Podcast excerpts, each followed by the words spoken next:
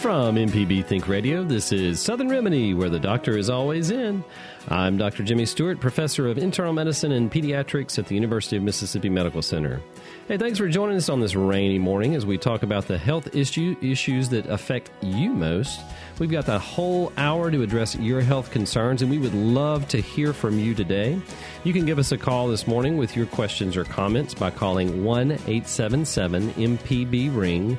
That's 1 877 672 7464, or you can send an email to remedy at mpbonline.org. This is Southern Remedy from MPB Think Radio.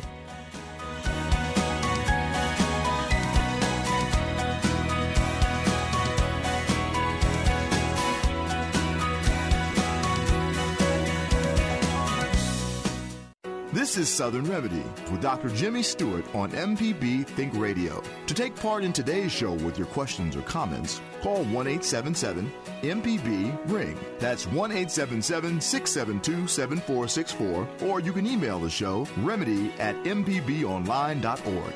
And now, Southern Remedy on MPB Think Radio. Good morning and welcome to Southern Remedy on MPB Think Radio. I'm Dr. Jimmy Stewart, professor of internal medicine and pediatrics at the University of Mississippi Medical Center. Hope everybody is having a great Wednesday today. It's a little wet outside. Looked like it was a reprieve just peeking out the window. There's some days that I just, you know, depending on where I am, I don't know what's going on outside. But uh, this time of year, you can bet it's going to be wet and plenty of swings in temperature. And that's what we're going through right now. I know a lot of you are probably affected in some way or another by flooding. Please be careful if you're driving on roads. If they look like they're covered with water, remember you cannot see how deep that water is. Don't uh, try to get across that uh, if you can't see that and look for an alternate route. But want everybody to be safe out there. Uh, while we're having this deluge, right? I think that's a, probably a good uh, term for it. Uh, this is Southern Remedy, the program where you can call in with your health problems and get an answer from a physician totally free. That's right. You can reach us this morning at 1 877 MPB Ring. That's 1 877 672 7464. Or you can always send an email by emailing us at remedy at mpbonline.com org. We're going to go to our first caller this morning, who is Sue in Beaumont. Good morning, Sue. Good morning. I'd like to ask you a question. Sure. Last winter was so cold, and this winter I've, I've dug out my old electric blanket and started using it again. Mm-hmm. I've used it consistently last winter and this winter, and so, but I stopped using it. I stopped using electric blankets several years ago because there was this, there was on, on TV and everything. There were these warnings against electric blankets put out electromagnetism, and they said anybody with heart arrhythmias or I'm trying to remember everything they said epilepsy or any kind of thing that might be affected by electromagnetism that these electric blankets weren't safe, and so. I mean, they disappeared off the shelves. Now, they, now that you can find one at Walmart called warming blankets, it's an electric blanket, but they don't call it electric blankets anymore. Do you think they're safe? I mean, uh, I started using them again, and so yeah, Sue, there, there, there's very little risk in that. Uh, now, you mentioned a couple of things that people have thrown out there, like you know, your heart, the way it beats, it has its own electrical system. So, cardiac muscle is a little bit different than the muscle, say, in our arms or our legs or the rest of the body, in that it can conduct an electrical impulse, and it you need it to do that to tell the other cells to beat in rhythm and to do that automatically. Uh, and then it has some little wiring in there too that helps it. So it um, that uh, is not affected to the degree. You know, anytime you have like electrical, this is going way back to my physics uh, knowledge here, which is very low, Sue. So, uh, but basically, when you run uh, electricity, you know, through a wire, particularly if you uh, you you generate a magnetic field with that, and that magnetic field can affect other electrical fields around it but it's so low. Uh, and the, the further the distance is between whatever you're you're dealing with, the less of an effect there's going to be. There was a lot of exper- of, of um, um, studies done with this with high voltage power lines, and that's where most of this comes from. Like causing cancer was the biggest um, the biggest concern there. Now, I will say this: um, you know, you mentioned epilepsy too. That these electric blankets can't cause epilepsy. It's just there's too much distance between those brain cells. I mean, they would basically have to be touching the brain cells that are causing that um, that uh, seizure to do that. Same thing with the heart. But um, one thing that you do want to be careful of is you have a pacemaker, make sure you know what, what to do in and around that pacemaker. There are certain things and, and appliances that you may not want to get really close to it. Again, if you're in a distance of a few inches can mean a lot with the with the voltages and the magnetic fields that we're talking about. Of course, if you're having a procedure like an MRI and you've got a piece of metal in you or some kind of device like that, particularly a pacemaker, you want to be careful. But that's you know that's a good example. If we did have problems with magnetic fields generated by electrical appliances and things like an electric blanket, every time somebody went into an MRI, which generates an enormously greater magnetic field than any of those things, you'd have arrhythmias and seizures, and we just don't see that. I mean, one of the ways that you, one of the things you do when you diagnose somebody with a seizure of any age is uh, you you do an MRI of their brain, and if that were you know if that were going to be a problem, everybody would be seizing in the MRI scanner, and we just don't see that. So. I think you're fine, Sue. When you get cold, to put that electric blanket on. Be careful. Make sure uh, that you're, you're much more likely to have uh, you know accidental burns if you fall asleep with it than you are any of those other things. Well, that, those were the only two things I could remember, but there were a whole list of things. Everybody stopped using them, and they went off the market. You know, I couldn't find one for a few years. Yeah, I think that's that's sort of an example of you know when something like that, everybody has a concern. It's more of you can drive marketing through fear. That's easy. Uh-huh. Uh, but not much evidence on those things. So, uh, and again, there's you know lots of other things to worry about than that. So stay warm, and you know if you don't have it, if you don't want to just fool with it all together, Put four blankets on top of you. That works too. Well, thank you. All right, Sue. Thanks for calling. This is Southern Remedy. You can reach us this morning by calling 1 877 MPB Ring. That's 1 877 672 7464. Or you can send an email to remedy at mpbonline.org. I had a question in clinic about some new research uh, in uh, multiple sclerosis. So, multiple sclerosis is a progressive disease. You may not be familiar with that, or may you probably most people have heard about it. Uh, but it, it affects the uh, the some of the nerves in the brain, and basically these can be damaged to the point where it can be life threatening. It tends to to be progressive with age. We have some great ways to treat it now. Uh, there's not really a cure for it. Uh, but there we can certainly put it in remission by a number of things. But there was a research study out of Sweden that was looking at can you repair damage to nerve cells? You know, for years, decades, people thought, well, once you damage a nerve, it's not going to grow back. Those are sort of fixed, the number that you have. And uh, we know now that in some sense, situations they can grow back. And the problem with multiple sclerosis is sort of the insulation of that. So if you think about this as wiring, uh, that that impulse is carried on the wire, but then you have to have some insulation so that it can travel more efficiently down that wire or faster. And we have that. There's a substance called myelin that is an insulator around nerve cells. And there's other special types of cells, particularly in the brain and spinal cord, that help to support these uh, this myelin layer layer around cells, and they're called oligodendrocytes. So, fancy name for them. And what they thought in the past, based on some rat research, you know, we do all kinds of research on mice and rats to try to figure out things in humans, doesn't always pan out. They thought it, that you had damage to those oligodendrocytes because of the body sort of fighting against itself, that myelin, and stripping off those wire, that wiring in the brain. Uh, and that you needed new oligodendrocytes to, to be formed and to come in and if you did that, if you promoted that, then you could actually reverse some of the lesions. You could grow back those sheaths, that insulation uh, on those nerves. Well, what they've found out is it's not necessarily new oligodendrocytes, but it's the old oligodendrocytes. It's really cool research on how they found this. So people who had multiple sclerosis, they looked at them after they died. They did. They looked at their their brain cells after they died and they were able to tell the age of those oligodendrocytes. They were able to age them out and the ones that were older and had uh, regrown, if they had more of those older oligodendrocytes still around, they tended to do better.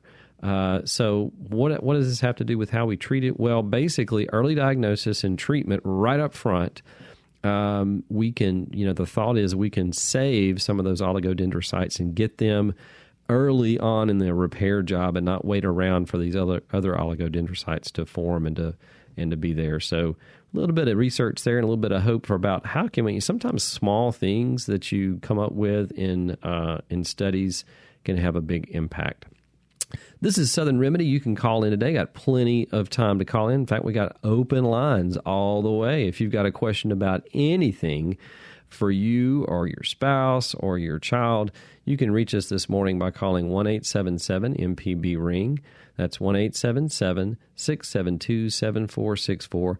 Or you can send an email to remedy at mpbonline.com org.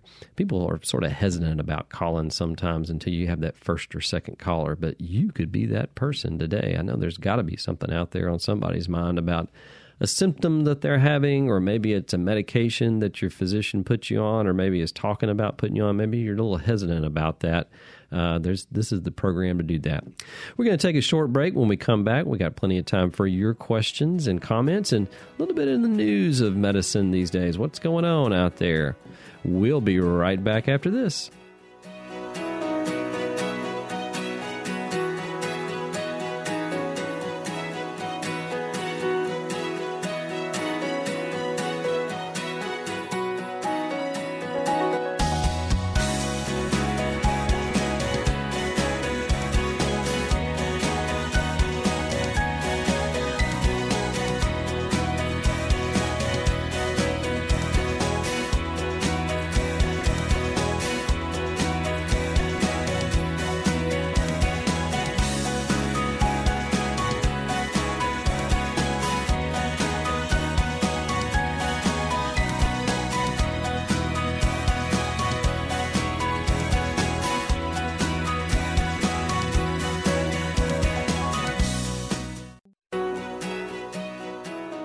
Southern Remedy with Dr. Jimmy Stewart on MPB Think Radio. To take part in today's show with your questions or comments, call 1 877 MPB Ring. That's 1 877 672 7464, or you can email the show remedy at mpbonline.org. Welcome back to Southern Remedy. I'm Dr. Jimmy here with you this morning on this rainy day. Hope everybody's staying dry out there and uh, maybe we'll have some spring weather. I don't know about you, but I've got lots of stuff blooming. I've heard people talk about all of their uh, daffodils and those kinds of things that are blooming out there. My plum tree is in full bloom now. Uh, I'm just hoping we don't have that late freeze kill off all those plums because I love them. I would love to eat those this year and to compete with my squirrels. Um, if you'd like to call in today, uh, we've got plenty of time to take your calls. The number to call is 1 877 MPB Ring. That's 1 877 672 7464. Or you can send an email to remedy at mpbonline.org. We're going to go to uh, Joe in Mobile. Good morning, Joe. Thanks for calling. Yes, hello, hello doctor. Uh, I got in the car and I just uh, turned on the radio, and I heard you talking about multiple sclerosis, which is what I have.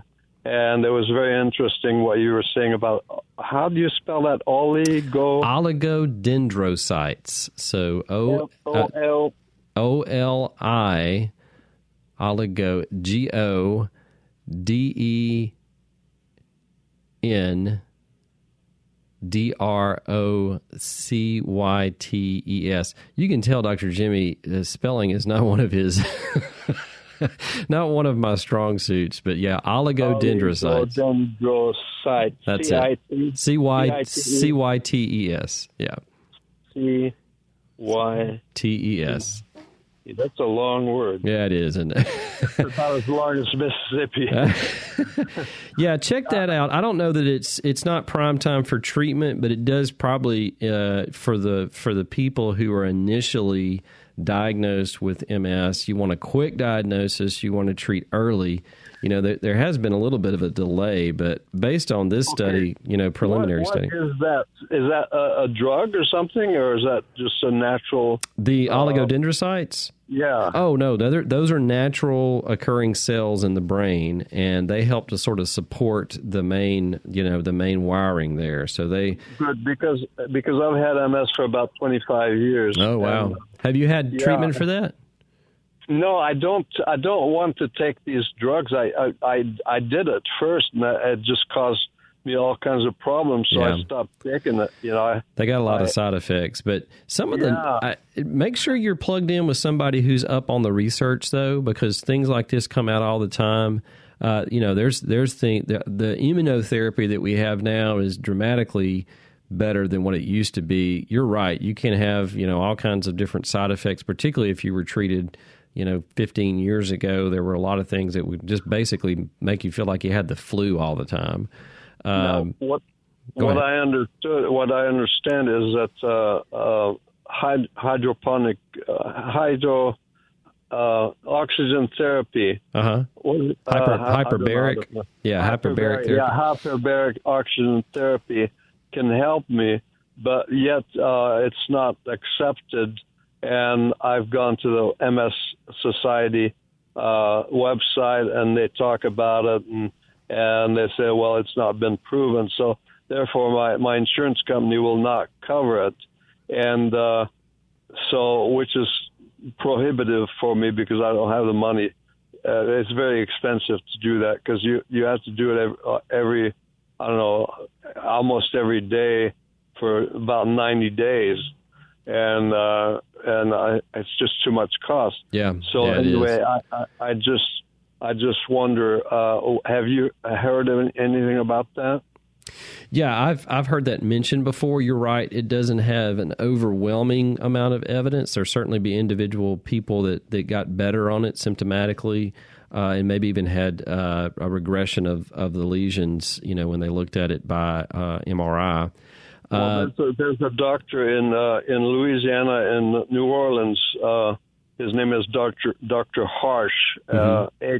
A R S H or or C yeah S H I believe, and uh, and he they claim on their website that they, they they can they can cure the MS with the treatment. But I again I don't have the money Sure. And I live in Mobile, Alabama, and uh, New Orleans is a long ways away. Yeah, there's no way I could commute there every day. right.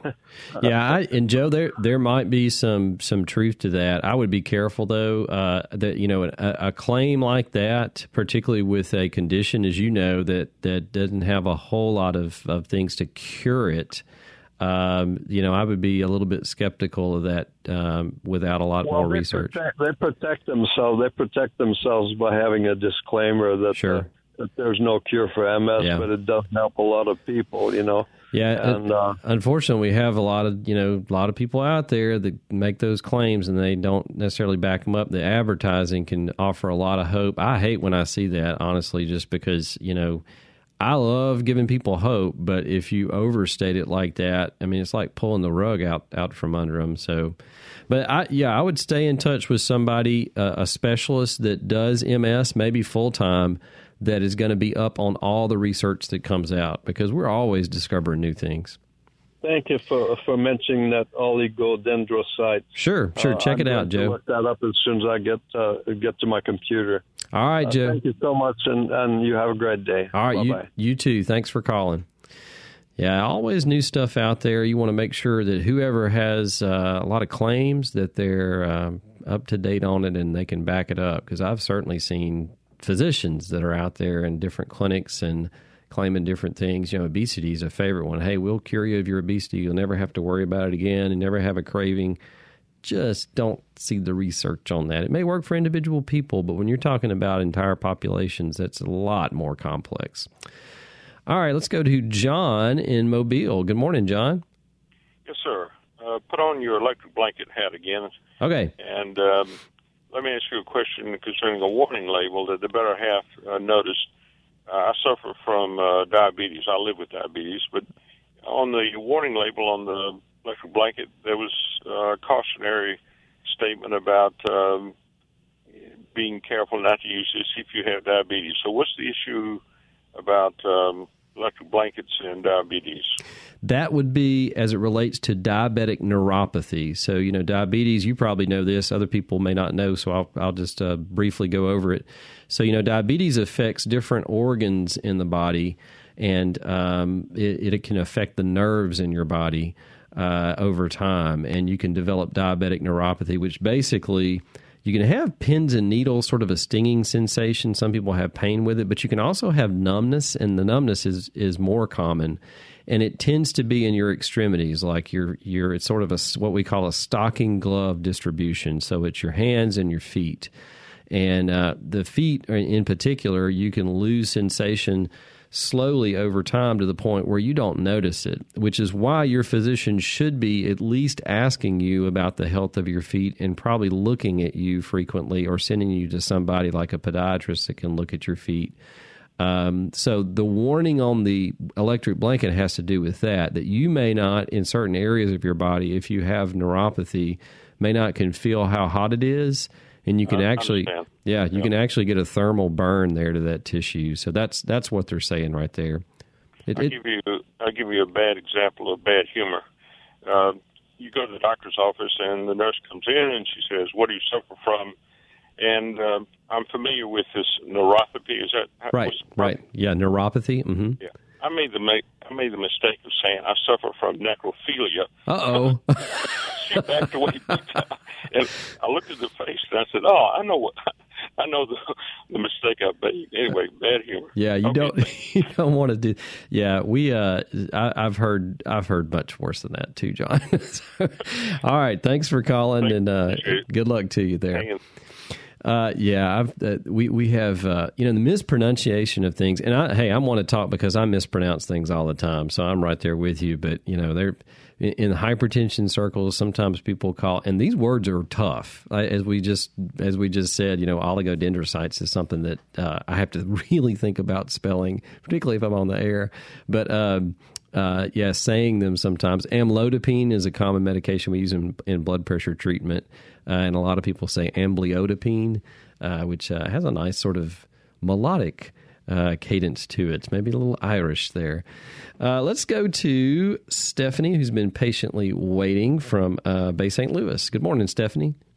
Good morning. Thanks. My question has to do with a stroke. Sure. I have recently had a, a, a stroke back in August, and uh, they say I've gained back more than most people do in a year of therapy mm-hmm. because when I come home, the left arm, left leg was paralyzed.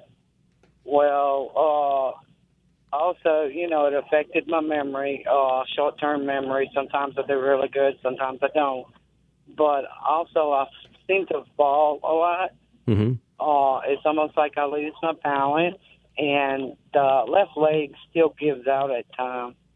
And my question is: Is this something I'll, I'll will I ever gain regain enough to be normal again, or because I use a walker or a cane when I walk because if I go, you know, a far distance, I'm going to hit the ground. Sure. Without it, you know, but also uh, I seem to have off and on, you know, some days I shake more than other days, and I never had that.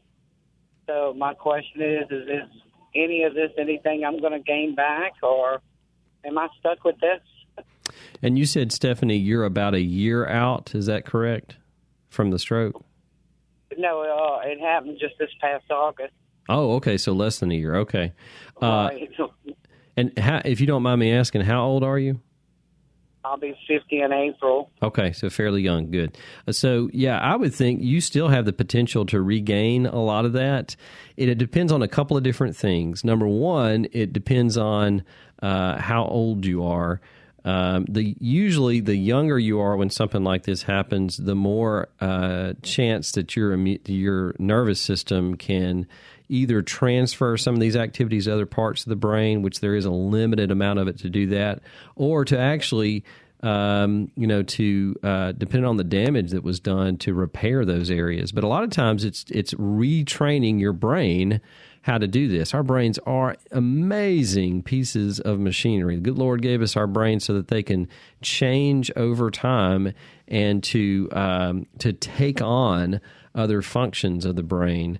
And you know, we know, for instance, in really young individuals, like if they have something that happens to them when they're really young, uh, to large areas of their brain, over time, other areas can take on that function. The older you get, the less likely that is. I said 50 was young, I meant that. Um, you know, I think the biggest thing that probably we've learned about um, about giving you the best chance to do that is uh, doing what you mentioned, like rehab. Rehab helps to retrain the brain how to do that. Uh, and it's not just movement, it's, as you mentioned, balance. Um, you Right. you mentioned you know the shaking probably is your brain's getting sort of tired at the end of the day, or if you've done more things, and that little shaking movement is can be indicative of different parts of the brain that are saying, "Hey, we're done for the day. We need a rest," and the shaking is what's sort of left over after they take a break. Um, but that that prob you know I, I would say if you continue to try to to uh, you know do some of the therapy whether that's formal therapy or things that you can do on your own the better chance you are of, of regaining that one other thing is you always need to look at the risk factors that cause you to have the stroke in the first place. So if you have something like high blood pressure or diabetes or high cholesterol you need to address that. Uh, I, go ahead. I have the high blood pressure and that, and uh, um, I've had a stroke, you know, before, but um, the blood pressure and uh, I'm a smoker, so of Mhm. course they're on my case about that. Sure. Yeah. I- yeah. The smoking, I think, is probably one of your bigger risk factors. That if you, uh, you know, think whatever way that you look, I am not trying to minimize it. I mean, certainly it is difficult to quit smoking, but uh, you can do it. Stephanie, where I'm, I'm going to be your cheerleader this morning and say you can do this. There's plenty of things out there that take advantage of. Once you get to the spot to say, you know what, today's the day. I'm going to do this. Call some people, get some help, and they can help you do that. If you quit smoking, you're going to increase your chances of regaining that and decrease your chance of having another stroke uh, considerably. So I'd say that's probably the best thing you could do. right, right. Not it's not an easy thing, but I you can, I've seen people that for years they're like, you know, I am just I, I can't do with deal without them.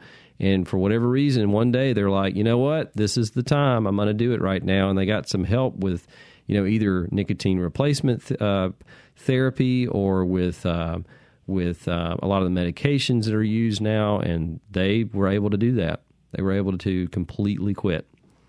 Right.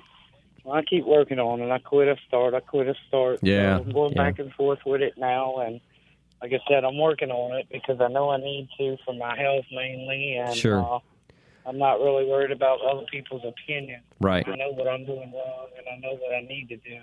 Oh yeah. I mean, we don't. know, so I'm working on it. Yeah, no, I don't want to minimize that. It, like I said, it is difficult to do that, but you you can do it. One, you know, just keep on plugging away. Okay. I sure will. I sure will, and I thank you so much. All right, Stephanie, thanks for calling. We're going to take a short break, and when we come back, we're going to go to Jay from Wesson, and plenty of time to take your calls. You can reach us this morning by calling 1 877 MPB Ring. That's 877 672 7464, or you can email us at remedy at mpbonline.org. We'll be right back after this break.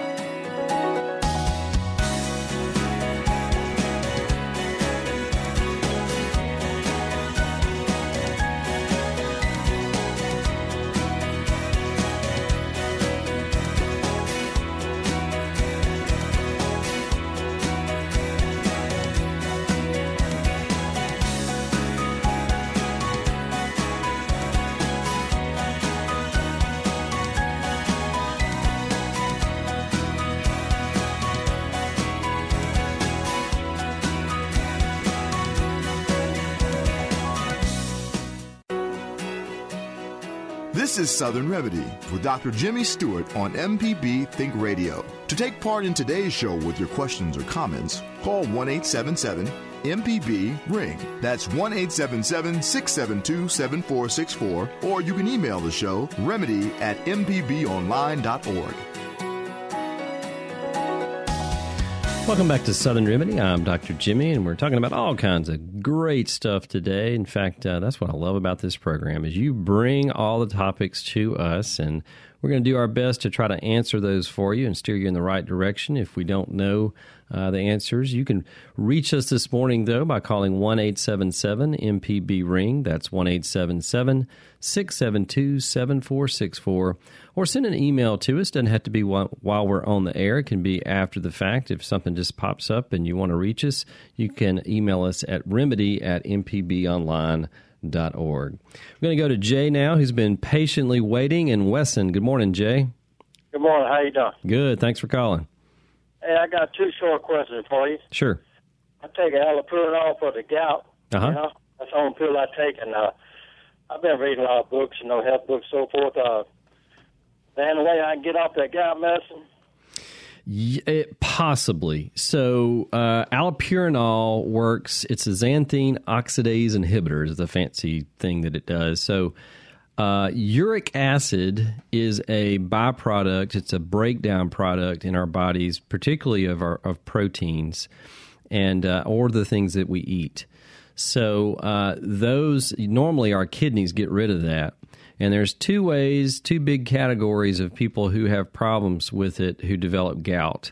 Uh, one is you don't break it down uh, efficiently, and the other way is that you're uh, you don't excrete it, so you don't get it out of the system. Right. And uh, the the allopurinol helps in that metabolism of that. So when you're breaking down, uh, you know, xanthine uh, into uh, uric acid, it sort of inhibits that, so you don't do that. So the, the and uric acid, when you have too much of it in your body, it basically crystallizes and it has these needle-like crystals that form in joints and in other tissues in the body. So that's what causes the problem. So how do you how do you maybe get off the medication? Well, what we eat controls a lot of that, regardless of how which two forms you have. You can control that to a certain extent. Uh, Jay, has your has your physician talked to you about like which foods to try to avoid? Oh yeah, he uh, he said, well, you know, uh, no pork, you know, the liver and all that, you know, the high, you know, yeah. He told me a whole book about it. I said, well, it's not kind of to get rid of it. It's uh, just to be a vegetarian in a way, you know.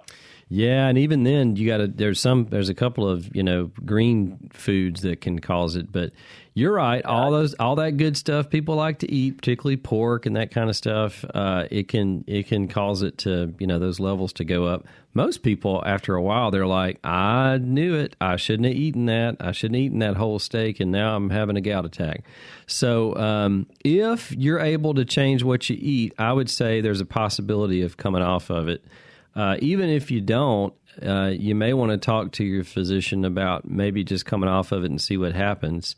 Um, you know, and the other thing, you know, for everybody else out there, I know Jay that you understand how this works, but allopurinol, you have to take it every day for it to work.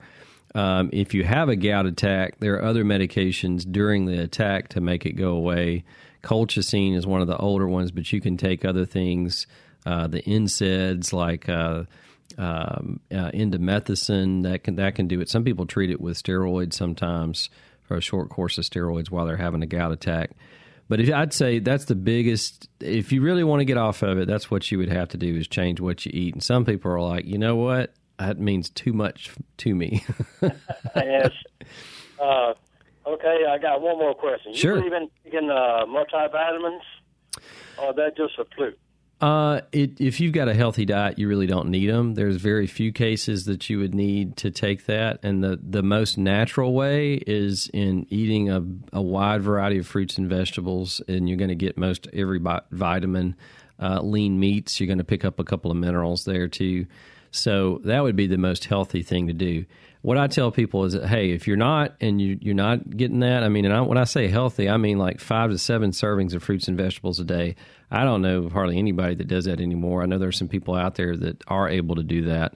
Um, but taking a multivitamin certainly wouldn't be a bad thing to do to pick up on those areas that might be poor in your diet. Certainly not going to hurt you if you're just taking one a day. Okay. Well, thanks for your time. You have a good day. All right. You too, Jay. Thanks for calling. Yeah, multivitamins and, and vitamin replacement, mineral replacement. So that's a common question I have. I know a lot of people believe in it, and I, you know, most of the time it's fine. There are some vitamins, particularly the fat soluble vitamins, which are A, D, E, and K, that can some of those can build up in your system, so you can't uh, you can't take too much of that because then you'll have some problems uh, with some toxicity.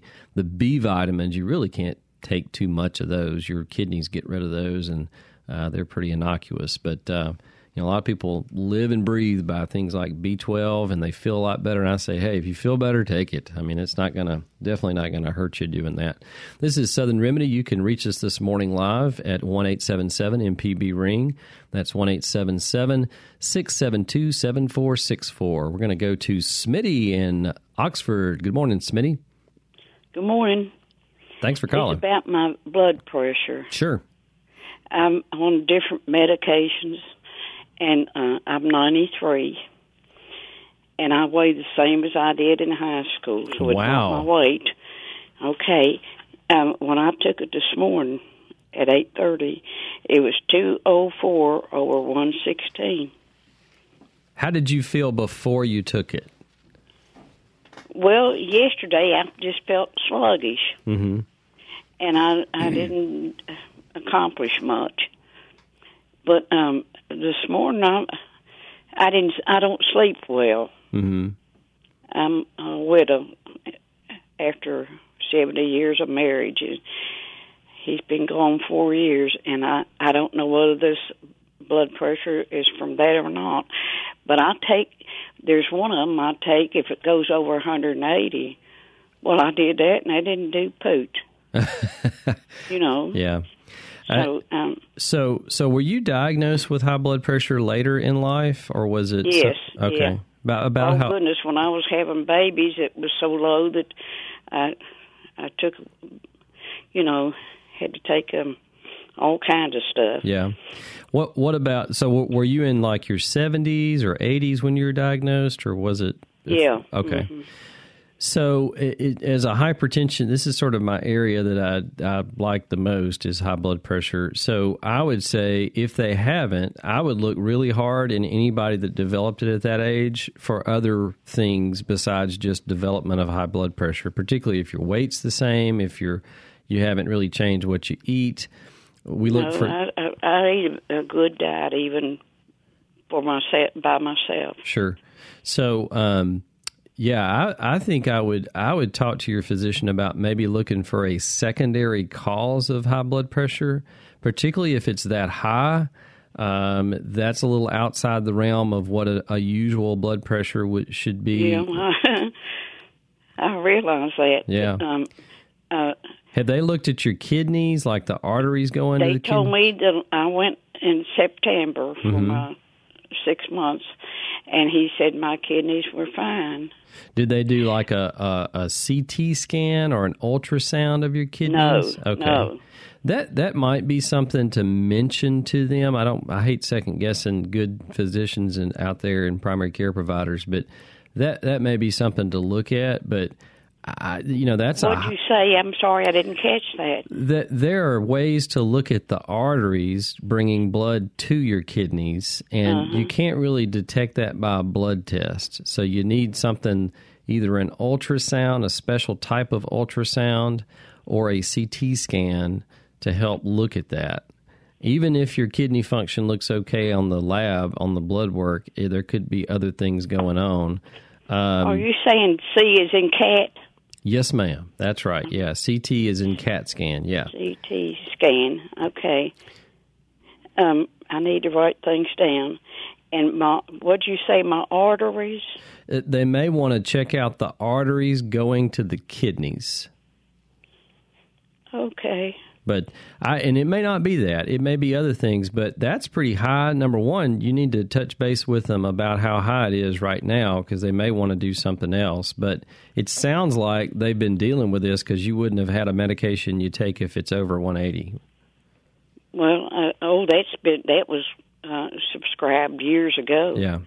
That one for uh, 180, but that doctor is no longer practicing. So, what what know. what medications are you taking right now for the blood pressure? oh, just a minute. I got turned light on. Um, well, it's, I'm like you. I can't, I can't pronounce it. A M L O D I P I N E. Amlodipine. Mm-hmm. And it's substituted for N O R V A S. Nor- Norvasc, right? Okay, and then there's um, one that I went through my medicine just to check to make sure that. Um, okay, that one is. Oh, there's another one. O L M E S A R T A N. Olmesartan, right? Mm-hmm. Uh huh. And then the one I take when it goes over 180 is uh, clonidine. Clonidine, like right? that. Yeah, and I don't like to use that one a lot because it will bring it down pretty f- quickly. I, I Well, think, it didn't. It didn't do anything. yeah, I think if you're already on that, I would I would go back to your physician and say, you know what, this isn't working. We need to we need to rethink things here. Um, and there may be some other things going on because I, I, if you if you you know if I were seeing you, I think there would be some some other tests I might do, looking for some secondary causes and maybe adjusting your medications around a little bit. Well, um, every time I go to to see a, doctor, well, as we age, and I said, if another one tells me that, I'm going to kick them. you should. You've earned the right to do that. You know, if if I don't know it by now, I'm not going to ever know it. yeah, You know, I, I'm, it's irritating, sure. and and, um, and, and you mentioned sleep. That could very well be causing it to, you know, if you're not sleeping good enough, uh, if that were addressed, then it might go down, you know, just from getting good sleep. That can certainly Yeah. drive your blood pressure up. Well, uh, what about um, alcohol? Does that bring it up?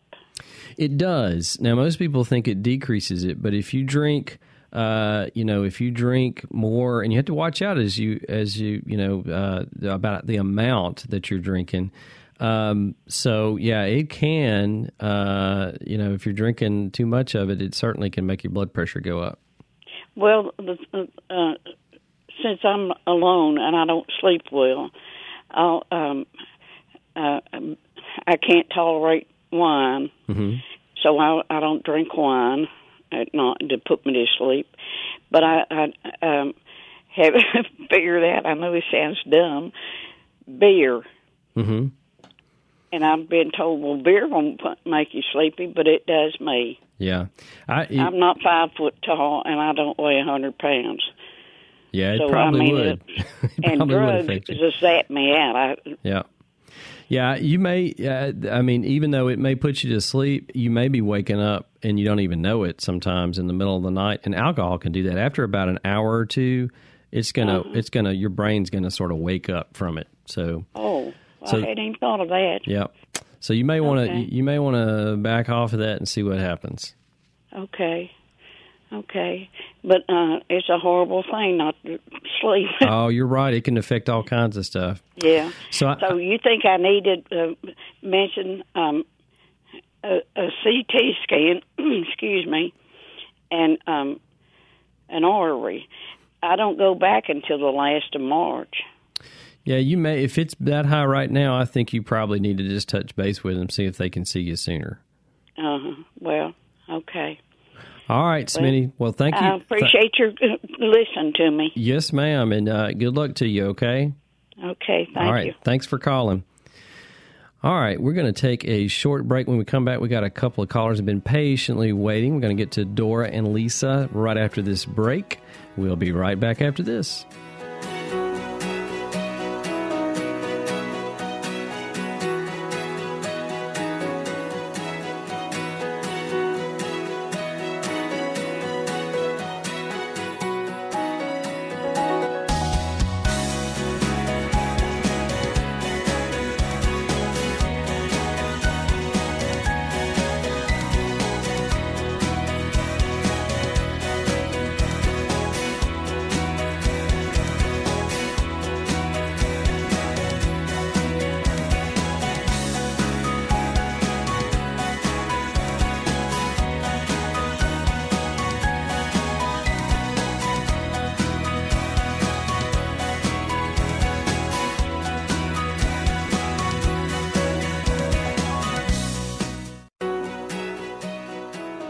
Southern Remedy with Dr. Jimmy Stewart on MPB Think Radio. To take part in today's show with your questions or comments, call 1 877 MPB Ring. That's 1 877 672 7464, or you can email the show remedy at mpbonline.org.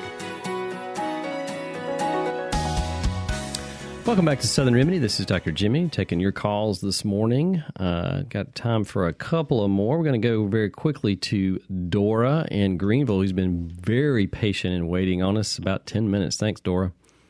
Yes, my question is I have been having to take steroid shots in my knees. I have degenerative bone disease. Mm-hmm. And what I would like to know is how is it, what is it that you can do to keep from gaining weight as I'm having to take these shots and how many should be taken before you feel like that's a limit? Uh, great question. So, you know, one of the side effects of getting those is it can make you gain weight, even if you're not, you know, if you're just getting the steroid shots in the joint space because you absorb a lot of that. Uh, there are not there are not very many good ways of getting rid of that. Uh, you know, trying to inhibit that weight gain because ultimately, if you're gaining weight while you know while you're getting them, it's just putting more wear and tear on those knees. Um, so, uh, you know, besides just cutting, you know, really dramatically cutting back on calories, um, there's not any big quick fixes for that. Your second, the second question, you know, when do you call it quits on that? How many can you do you get until you know you sort of see if it doesn't doesn't work anymore? Generally speaking, if you're having to get it more than two or three times a year, that's probably too much, and uh, you can have some of those systemic side effects of the steroids from that. And you may want to look for some other, you know, alternative things that they can do. There's a couple of injections that are not steroids that they can do in the knee in the joint space, and then um, that uh, you know, from person to person, they've been they've been fairly decent as far as improving your pain and mobility. And then at some point, you may want to have that discussion with them about okay, are we at the point where we need to do a knee replacement? Because uh, generally speaking, that's the point where you just can't do much of anything else, and the pain's unbearable. So that would be, you know, the things that I would look at.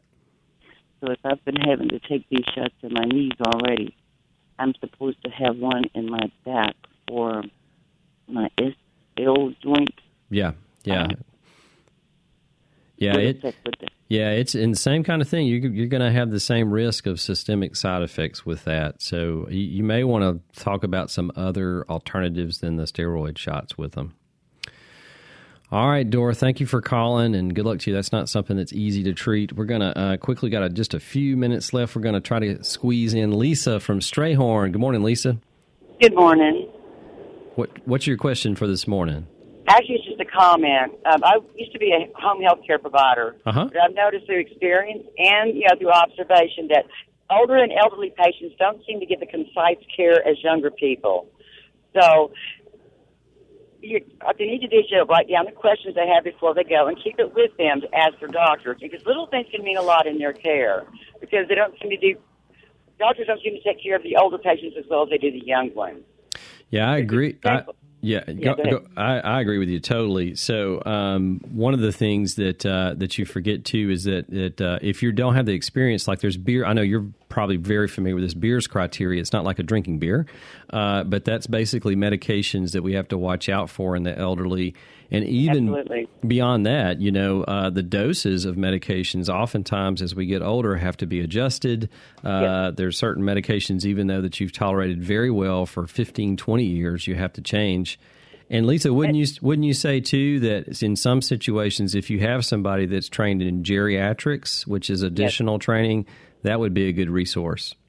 Yes, and also just write your questions down. Write your yeah, questions absolutely. down and take them with you because uh, if, as long as you got them, you can ask the doctor and he'll answer them for you. Yeah, I I can't tell you how many times you know I have patient, and as a patient, when you go into the physician's office, it's very common to forget what you came in there for, or maybe you have one or two things that you didn't address. No matter, yeah, yeah. I mean, no matter what your age, I don't care if you're, you know, twenty or thirty years old. Everybody can forget stuff. It helps out so much if you can write those things down. And I, you know, I, I don't know anybody that should be offended by that, you know, from a physician standpoint. And we sort of appreciate it if you bring that stuff in. Excellent points. Yeah, absolutely. Because we all get, we all have CRS. That's right. Reminder for everybody. What. that's right. hey, Lisa, where is Strayhorn? It's um, west of Senatobia. Oh, okay, okay, yeah. I know where. I definitely know where Senatobia is. Okay. Okay. yeah, I'm Boonies. In fact, I don't have cell service at home, so I'm not. I'm not driving. Honestly, wink, wink. I didn't. You didn't even need to share that with anybody. oh, it's okay. if I get a ticket, I'll pay it because it's my fault. All right, Lisa. Thank you for calling in with that uh, with that comment and advice. That was really good there. Yeah, definitely. You want to write things down because you can, uh, and and writing down particular things that are going on with you. Just a, a, little notebook is a great idea, particularly beside your bed or somewhere that's uh, convenient that you can get to it. Well, that's all the time that we have for today. Southern Remedy is a production of Mississippi Public Broadcasting Think Radio and is funded in part by a grant from the University of Mississippi Medical Center and generous support from you, our listeners. Today's show was engineered by Kevin Farrell. Our call screener was Jay White. I'm Dr. Jimmy. You can join us next Wednesday for Southern Remedy and stay tuned for NPR's Here and Now coming up next on MPB Think Radio.